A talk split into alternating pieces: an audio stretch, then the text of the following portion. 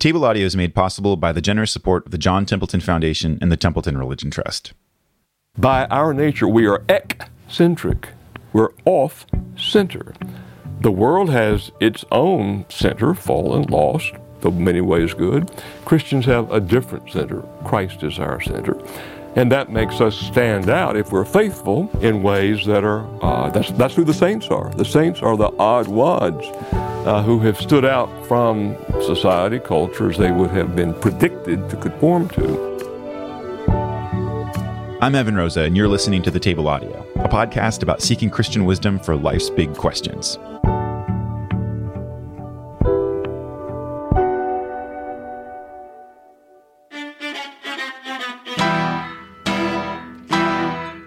We are all monsters. You, me, your sweet and delicate grandma, we're monsters. Now, hear me out on this. We're eerily and secretly drawn to life's horrors because we're obsessed with our fears. So we write them into books and movies and really good TV these days. But of course, like any good monster flick, whether it's classics from the early days of film, Frankenstein, It's alive. Oh, it's alive. It's alive. It's alive. It's alive. Of God. Now I know what it feels like to be God. Oh. King Kong, Well, Denham, the airplane's got him. Oh, no. It wasn't the airplanes. It was beauty killed the beast. the Wolf Man, Oh, I'm sick of the whole thing. I'm gonna get out of here. Whoever is bitten by a werewolf and lives becomes a werewolf himself.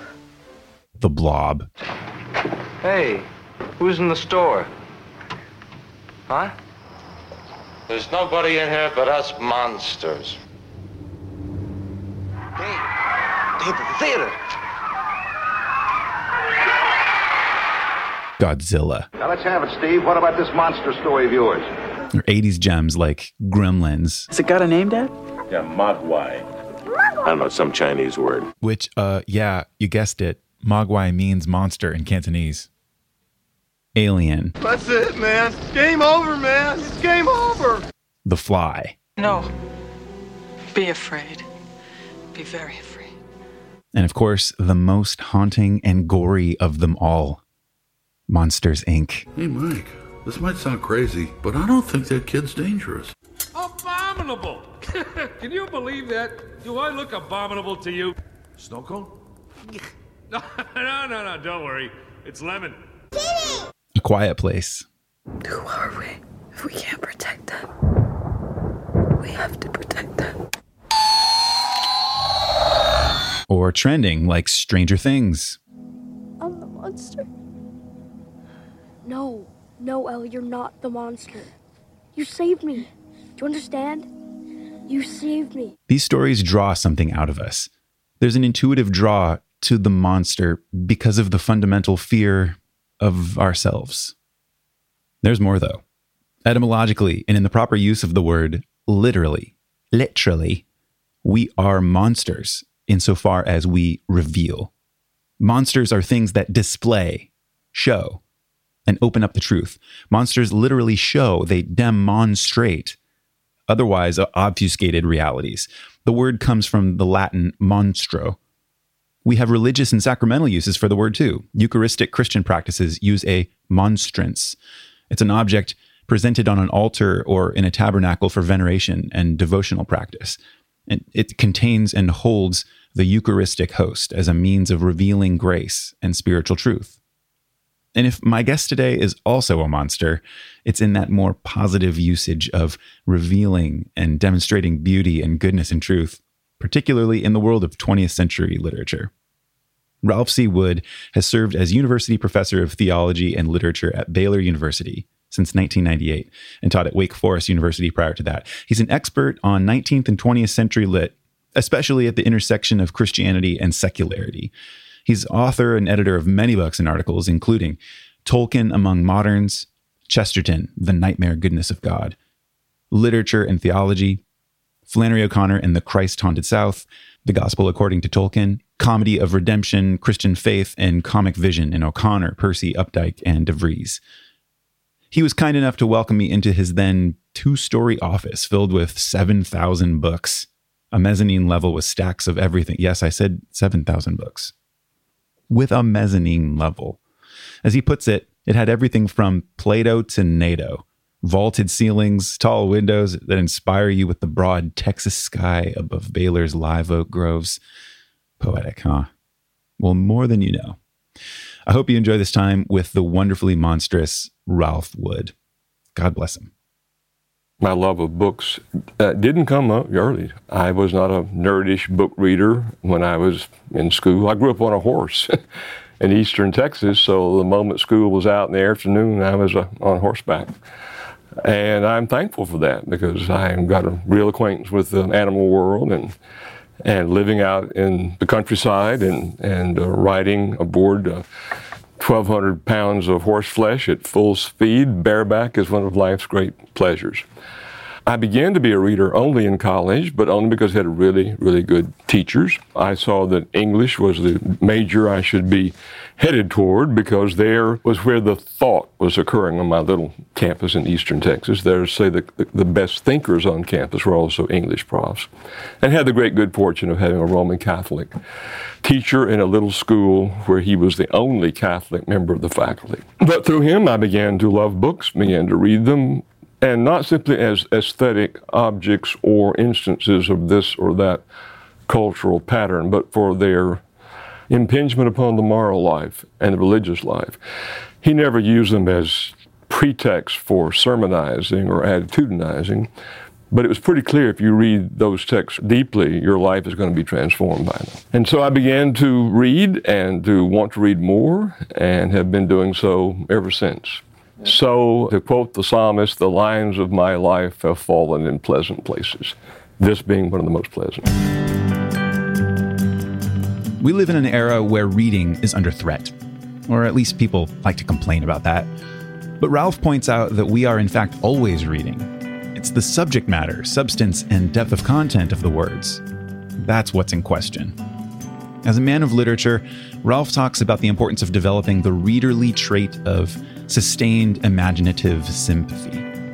It's an attitude or disposition of one's intellectual character the ability to pay close attention, to follow a plot or argument, to appreciate the unending complexity of life, ideas, and human experience. But you might also consider it the purpose or telos of a good reader, at least one expression of that purpose. A good reader has sustained imaginative sympathy. Well, how to form ourselves and our children into better readers then? The first recommendation is simply to become a reader as such. You may remember Alistair Cooke was the host for Mystery Theater on uh, PBS for years and years, a British immigrant. He said, frighteningly, that by the end of this 21st century, reading will be as quaint as hand quilting, a kind of strange hobby that a very few people will pursue. Now, I've learned to be careful about that kind of doomsday prediction because my students are reading all the time, but they're reading messages that can be contained in 42 characters. They're reading tweets. And therefore, they are losing the capacity, if they ever had it, of what I would call sustained imaginative sympathy or simply the, the power to follow a complex argument, a complex plot. And the first way to overcome that is to turn off the iPhone, to get rid of background noise, to run off your roommate if roommate chatters, and learn to dwell in solitude. Reading is a solitary act. That isn't always. You can have reading groups, of course. Couples often read to each other, parents read to children, but on the whole, reading is uh, something one does in one's aloneness.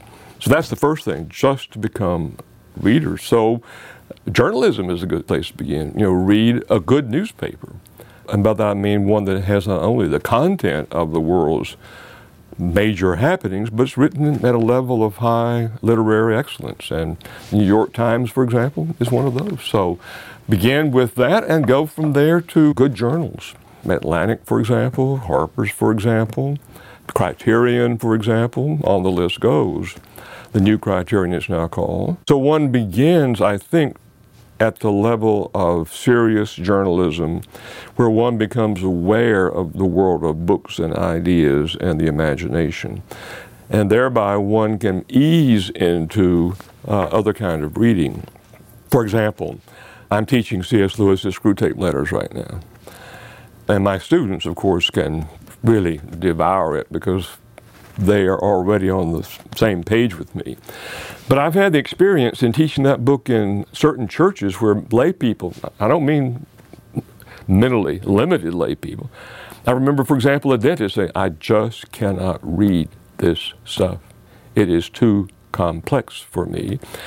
What he really meant was, I am used to dealing in things that have obvious and direct and immediate conclusions.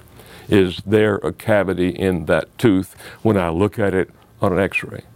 Well, he's been trained, of course, very sophisticated, but he can't transfer that unimaginative world where you have to create images for yourself in your own mind. He can't transfer from that world to the world of, of books, and above all, imaginative books.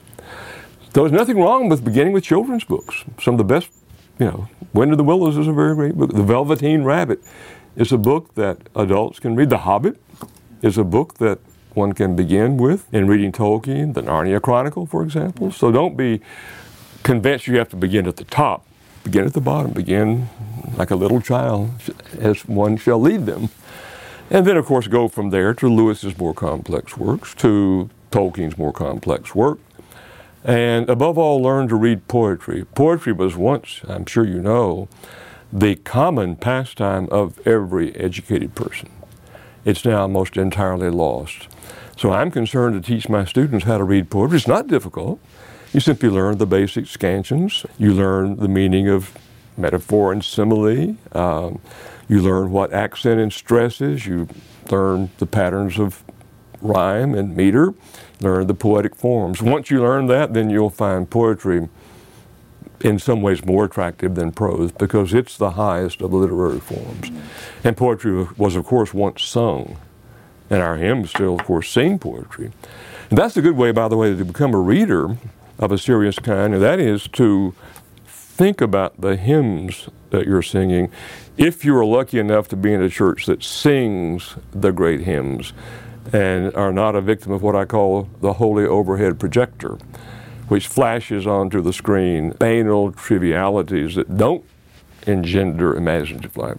If you sing uh, Love Divine, All Love's Excelling, Joy from Heaven to Earth Come Down, and Wesley's other great hymns, or you sing When I Survey the Wondrous Cross, maybe the greatest hymn in the Christian tradition, and think about what Isaac Watts is saying there, go to Watts's other hymns then you will have an imaginative life already born in the church's own worship, so that your, your life will be enriched by singing poetry and fathoming poetry.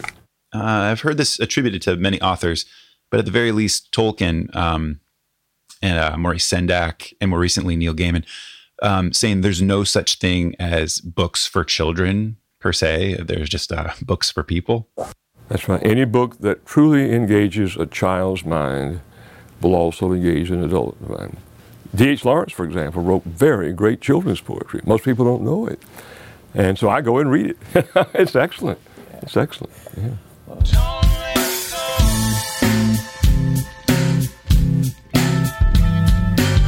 Ralph Wood has spent most of his career working on the so called Catholic writers of the 20th century, usually referring to a short list of British and American writers, many of them converts to Christianity from modern secularism. You've got G.K. Chesterton, J.R.R. Tolkien, Graham Greene, Flannery O'Connor, Muriel Spark, Walker Percy, Eudora Welty, even John Kennedy Toole, author of the hilarious and insane Confederacy of Dunces. These authors have exerted unusual force of influence over 20th century narrative fiction, and as a result, we find the echoes of their imagination everywhere. But they're also full of downright odd, ridiculous, and sometimes grotesque and gothic characters. Take Ignatius J. Reilly of Confederacy of Dunces. Walker Percy described this hot dog eating, bus riding, movie going maniac as, quote, slob extraordinary, a mad Oliver Hardy, a fat Don Quixote, a perverse Thomas Aquinas rolled into one, end quote. Or to use an old Russian Orthodox monastic category, he's a holy fool, so utterly weird and out of place. You start to wonder who's seeing the world right? This glaring oddball? Or the world around him who so easily recoils and rejects him and receives him not? I asked Ralph about what we can learn from the Catholic writers he so intimately knows and studies. He started by pointing out that until the 20th century, most American writers were more children of Enlightenment and modern American individualism than they were of Christianity. Yeah, that's a superb question. What is there about Catholic writers that makes them so good? Why are there so many more of them than Protestant writers of an eminent kind? I'd like to point out that prior to Flannery O'Connor, this nation, which Chesterton famously defined as a nation with the soul of a church, uh, had produced no really major Christian writer. All of our writers have been on the edge of Christianity, often having to be much more critical of it than in any sense seeking to embodiment. You think of Hawthorne, Melville, Twain, Poe, Emerson, Emily Dickinson, Henry James, all of those figures are great writers. We now have a, a, an American tradition equal in some ways to, to the British, at least in the modern period. But they're all having to stand at a critical distance from Christianity because I argue, in an essay I've written with Stanley Hauerwas, the church in America has been so closely allied with the project of the nation that the two really had no great distance critically between them, so that whatever the state did, the church largely endorsed. Now, that of course came apart at the time of the Civil War, and it's of course increasingly come apart in, uh, in our time. Catholics, by contrast, have had the advantage of being outsiders. You know, this has not been an, um, a, a, Catholic country. It's been a Protestant country, and, and what is more, an Enlightenment Protestant country. Catholics have there, thus had the advantage, oddly enough, of being on the periphery of American culture and not being at the center. But more than that, this is the term I like for my students to get hold of. Catholics have a tremendous advantage over us Protestants in having at the core of Catholic faith and worship the sacramental imagination. Now, that's a, a, large and can be very woolly term, easily misused, but at its core, it means that just as in the Eucharist, this broken bread is Christ's broken body, and just as in the cup poured out for our salvation, that wine is Christ's spilt blood. Once you say that and thus believe in the real presence in the Eucharist, once you say that baptism is not simply my profession of faith made public to the world, but the church's gift to us, so that we are thereby incorporated into the body of Christ by being buried in a very watery grave, being raised up into newness of life. Once you come to worship and behave and think and act sacramentally, the world itself is a book of analogies. And of course, Scripture itself becomes immensely enriched. Scripture is never to be read merely literally, but with all of its spiritual and allegorical and moral um, uh, depth of meaning. And so I'm glad to see that in our time, evangelicals are recovering that sacram- sacramental imagination because without it, we're doomed. It, what we get is a very barren kind of thing that leads to the praise songs. I mean, quite honestly, look how bad much art is in the evangelical world. Uh, look at the way many of our churches evoke no sense of reverence whatsoever, because it's just a preaching barn. Many Protestant churches are. So the Catholics have this sacramental imagination that that imbues their architecture, their art, their music, their liturgy, and not least of all, their literature. Hence the great productivity of Catholic tradition in my work uh, for literary purposes.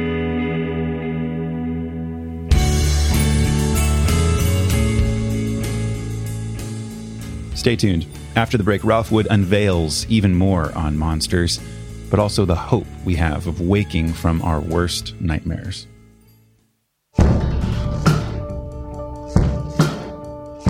Hello, friends. Thanks for giving us a place at your table. It's a gift for us to bring these conversations into your life, and we hope you find them meaningful and memorable.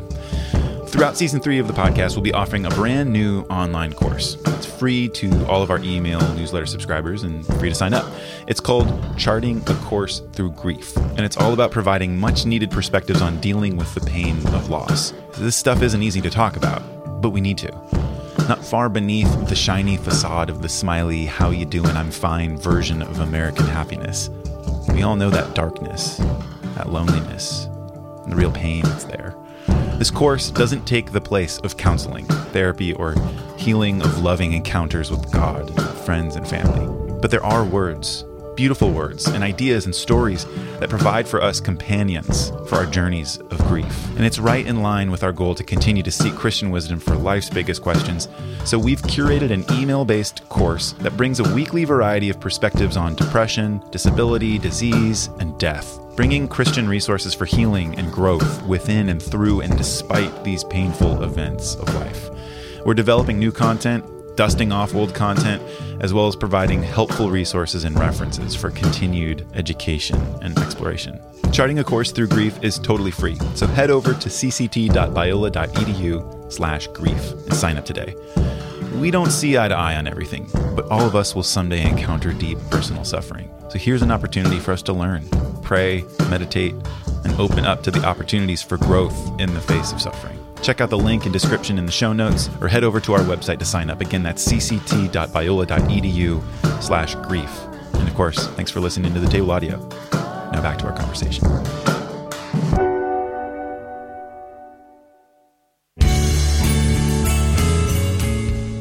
The monstrosity we find in the 20th century Catholic writers is often alarming and grotesque.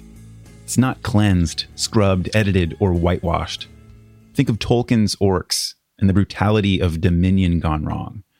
Or think of O'Connor's backwoods prophets. They're wicked recipients of grace.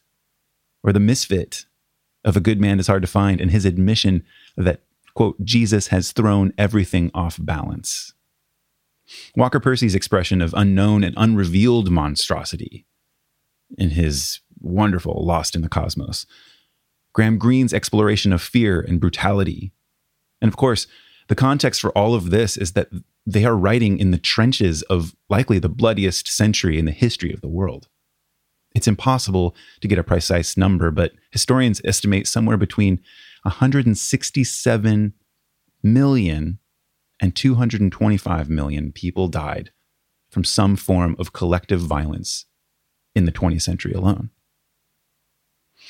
As these authors wrote into their fictional characters a certain monstrosity, some of it was grotesque by a kind of need for fit to the darkness and ashes that have covered the 20th century. I mean, you might compare maybe the ultimate monster flick, Godzilla, originally Gojira in Japanese. Gojira is actually a Japanese portmanteau of words for gorilla and whale. It's uh, like a biblical leviathan. Made in post war Japan in 1954, Godzilla is a creature that emerges from the murky radioactive Pacific Ocean in the aftermath of our own nuclear experimentation and the utter destruction of the atomic bomb. The monster is a horror of humanity's own making. Maybe we're ultimately most afraid of ourselves and each other. But the additive grace of that monstrosity is that not all that is monstrous is evil. So the Christian sacramental imagination of a writer, full as it is with that same sustained imaginative sympathy from earlier, reveals also what goodness might emerge from the nightmare.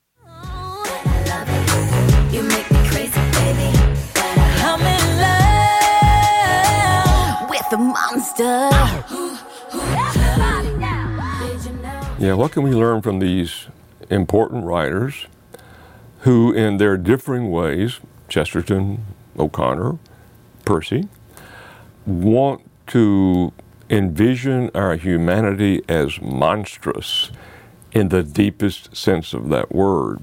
And of course, it has as its basic premise that we are not simply creatures of nature. We're not simply animals. We're animals with a difference. Animals in general don't have nervous breakdowns. animals don't smoke or drink. uh, animals uh, don't. They can play, but they can't tell jokes. They can. They can kind of. They can be happy, but not at the depth or the level of human beings. So, human beings, by being made in God's image, our basic Christian doctrine of, uh, of our humanity, means that we're meant to be not creatures who have found ourselves at home in a habitat. You know, my cat is very happy when he's well fed and he has a warm place to sleep and a warm lap to nap in. We're not happy when those things happen. They can be they can be ornaments to our happiness, but our happiness has to be more than any kind of hap- animal happiness. So that there is, because of our fallen refusal to find our happiness in God, to know Him and enjoy Him forever, and therefore to know our neighbors and enjoy them forever, we've fallen away from that basic command given to us at the beginning. Uh, we're a profoundly unhappy creature. Uh, we are creatures who are miserable. We are in the condition of sin we are lost, we're wandering, we're astray, we're alienated. And that makes us monstrous. and it makes us monstrous even when we, we look well dressed, well coiffed, uh, well adjusted, uh, successful, in all the terms the world can measure those things by. There's a secret ache at the core of our human condition because we're fallen. And of course, that ache is, as Augustine defined it in the fourth century, our hearts are restless because they're meant to rest in God, but have become unquiet in alienation from God. So that's enough to make us into monstrous uh, characters who've done monstrous things. As we were saying earlier, this is the age of, um, of ashes. Uh, of, of both the, the Nazi furnaces and of the Gulag and of the Chinese work camps and of My Lai and of not least of all Hiroshima, Nagasaki, Dresden, the ashes we, good guys, created. And not to depict man, therefore, as a monster is to be unfaithful to what is. And so these writers are all dealing with human depravity in, in ways that you can't miss.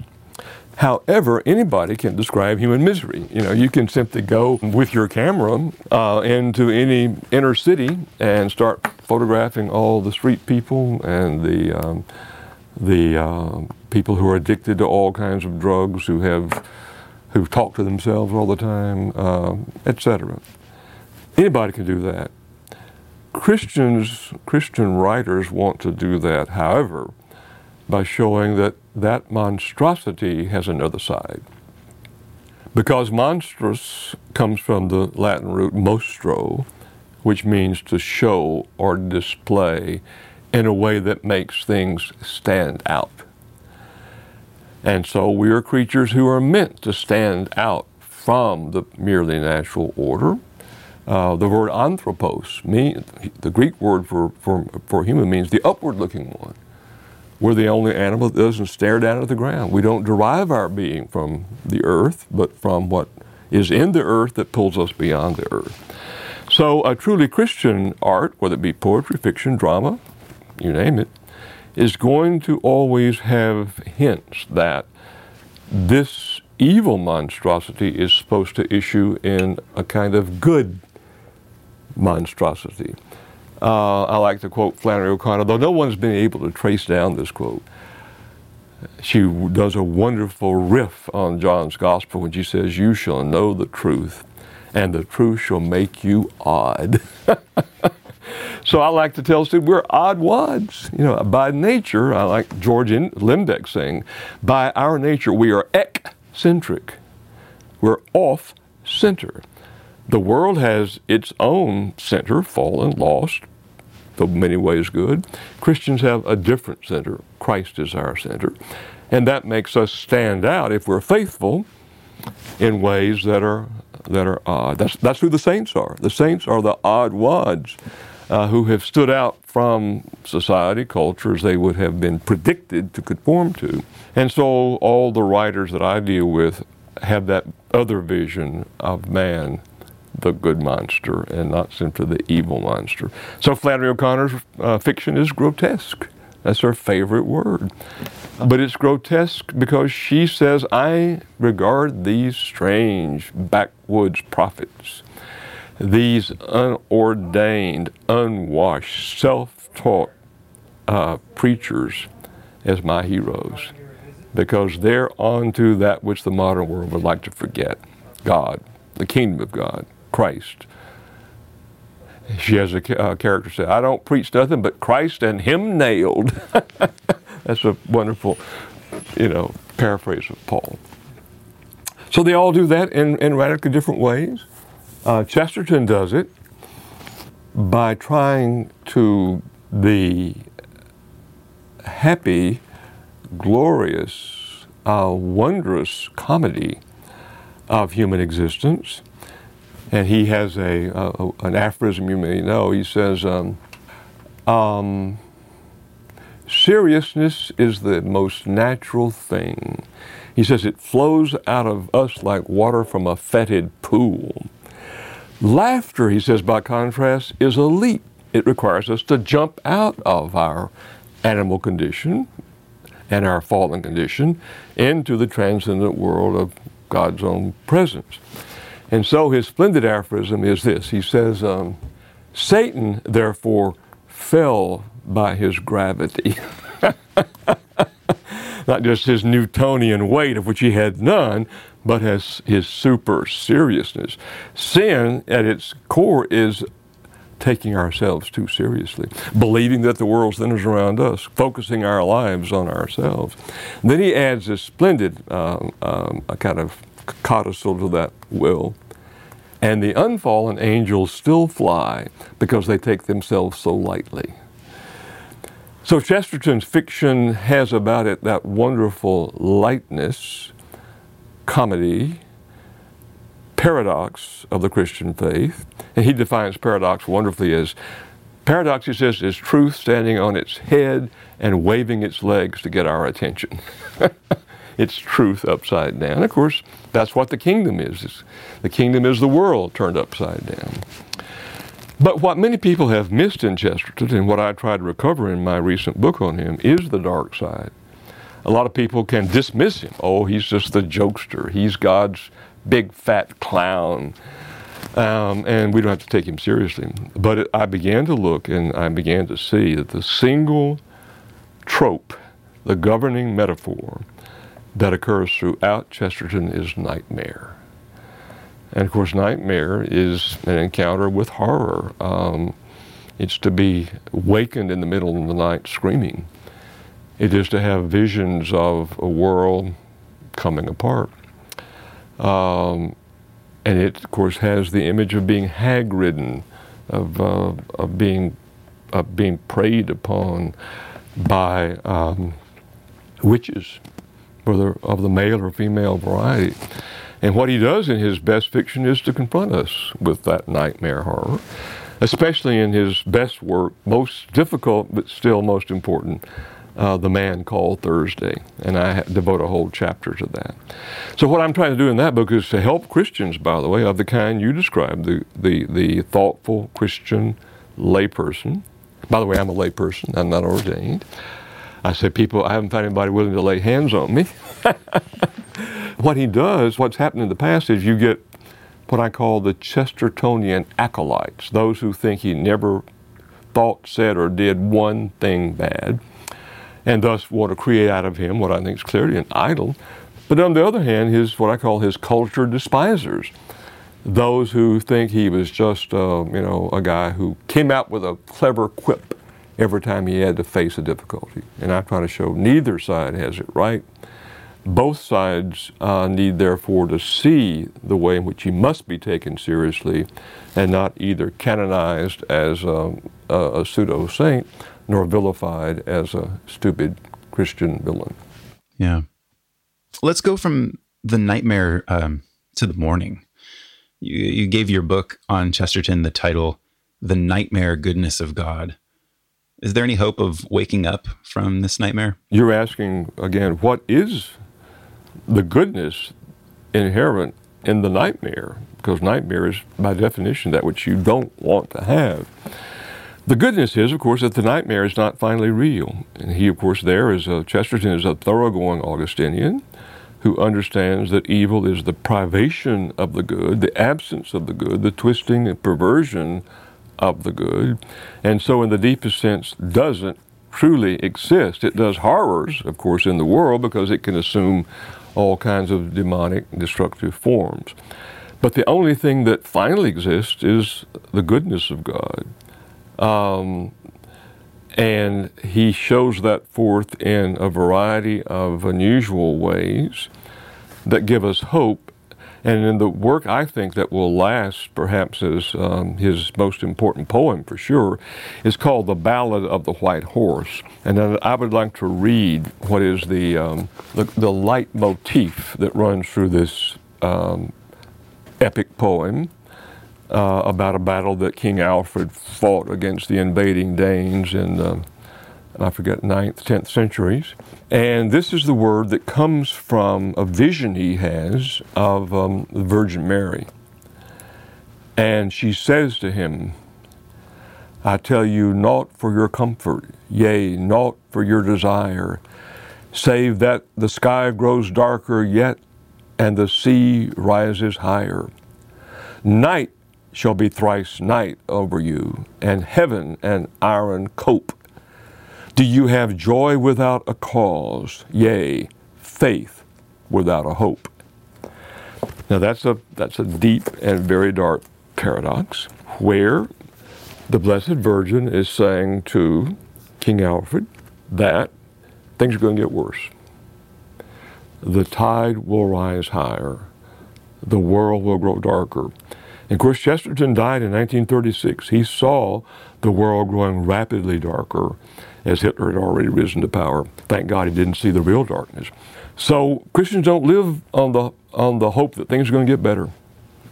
If we live by that hope, we might quote St. Paul, we're of all men most hopeless. Things are not going to get better. The trajectory of history is not upward, onward, progressive, but always an undulating hope followed by loss of hope, followed by new hope, etc. Until, of course, finally the end comes where there shall be what St. Paul calls hope beyond hope. So the hope held out by these writers is precisely that Pauline hope that when earthly hopes fail, as they are inevitably will, we're all going to die, as Mark Twain famously said, life is a losing proposition. uh, how do we live in the meantime? How do we live in the meantime? And we live with that hope that lies beyond what Tolkien calls the walls of the world. The hope that draws us forward because death has already been conquered. The cross has already defeated the devil. But of course, Karl Barth says the devil has this awful remaining power as he thrashes his horrible dragon tail back and, acro- uh, uh, and across the face of history. Barth likens it, for example, to a clock that in its pendulum swing from one extreme to the other finally makes its last forward movement and then slowly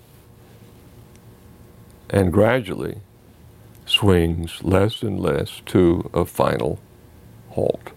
We're living in that time, he says, between the final talk of history, which came in the resurrection, and the final conclusion, which of course is in the parousia, the return.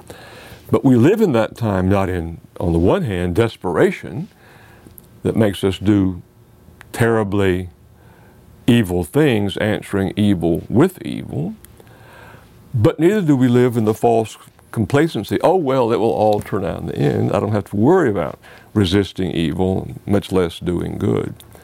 That's the kind of hope all, all of these writers, O'Connor, Percy, C.S. Lewis, Chesterton, all hold out in very different ways, admittedly. But that, as I see it, is the basically Christian vision that they all um, subscribe to, but by way of Christian tradition. That's what's so important. Those are all Catholics, every one of those, except Lewis, who was an Anglo Catholic.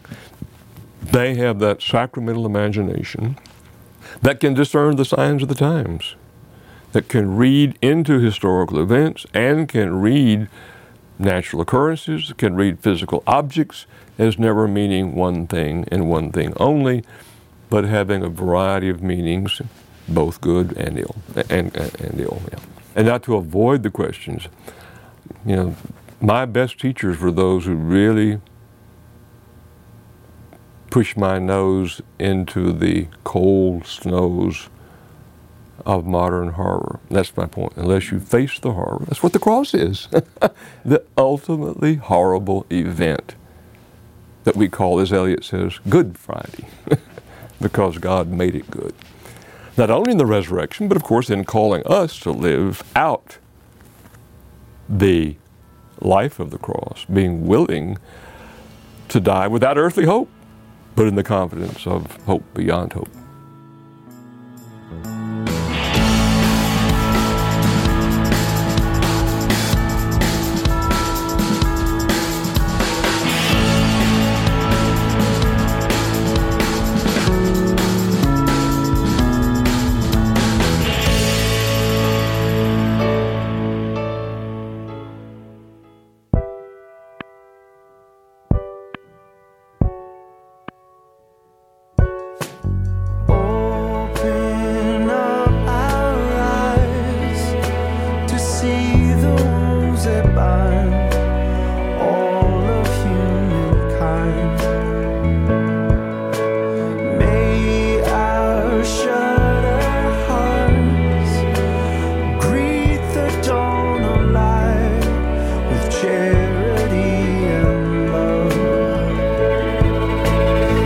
The table Audio is hosted and produced by me, Evan Rosa, and is a resource of the Biola University Center for Christian Thought, which is sponsored by generous grants from the John Templeton Foundation, Templeton Religion Trust, and the Blankemeyer Foundation.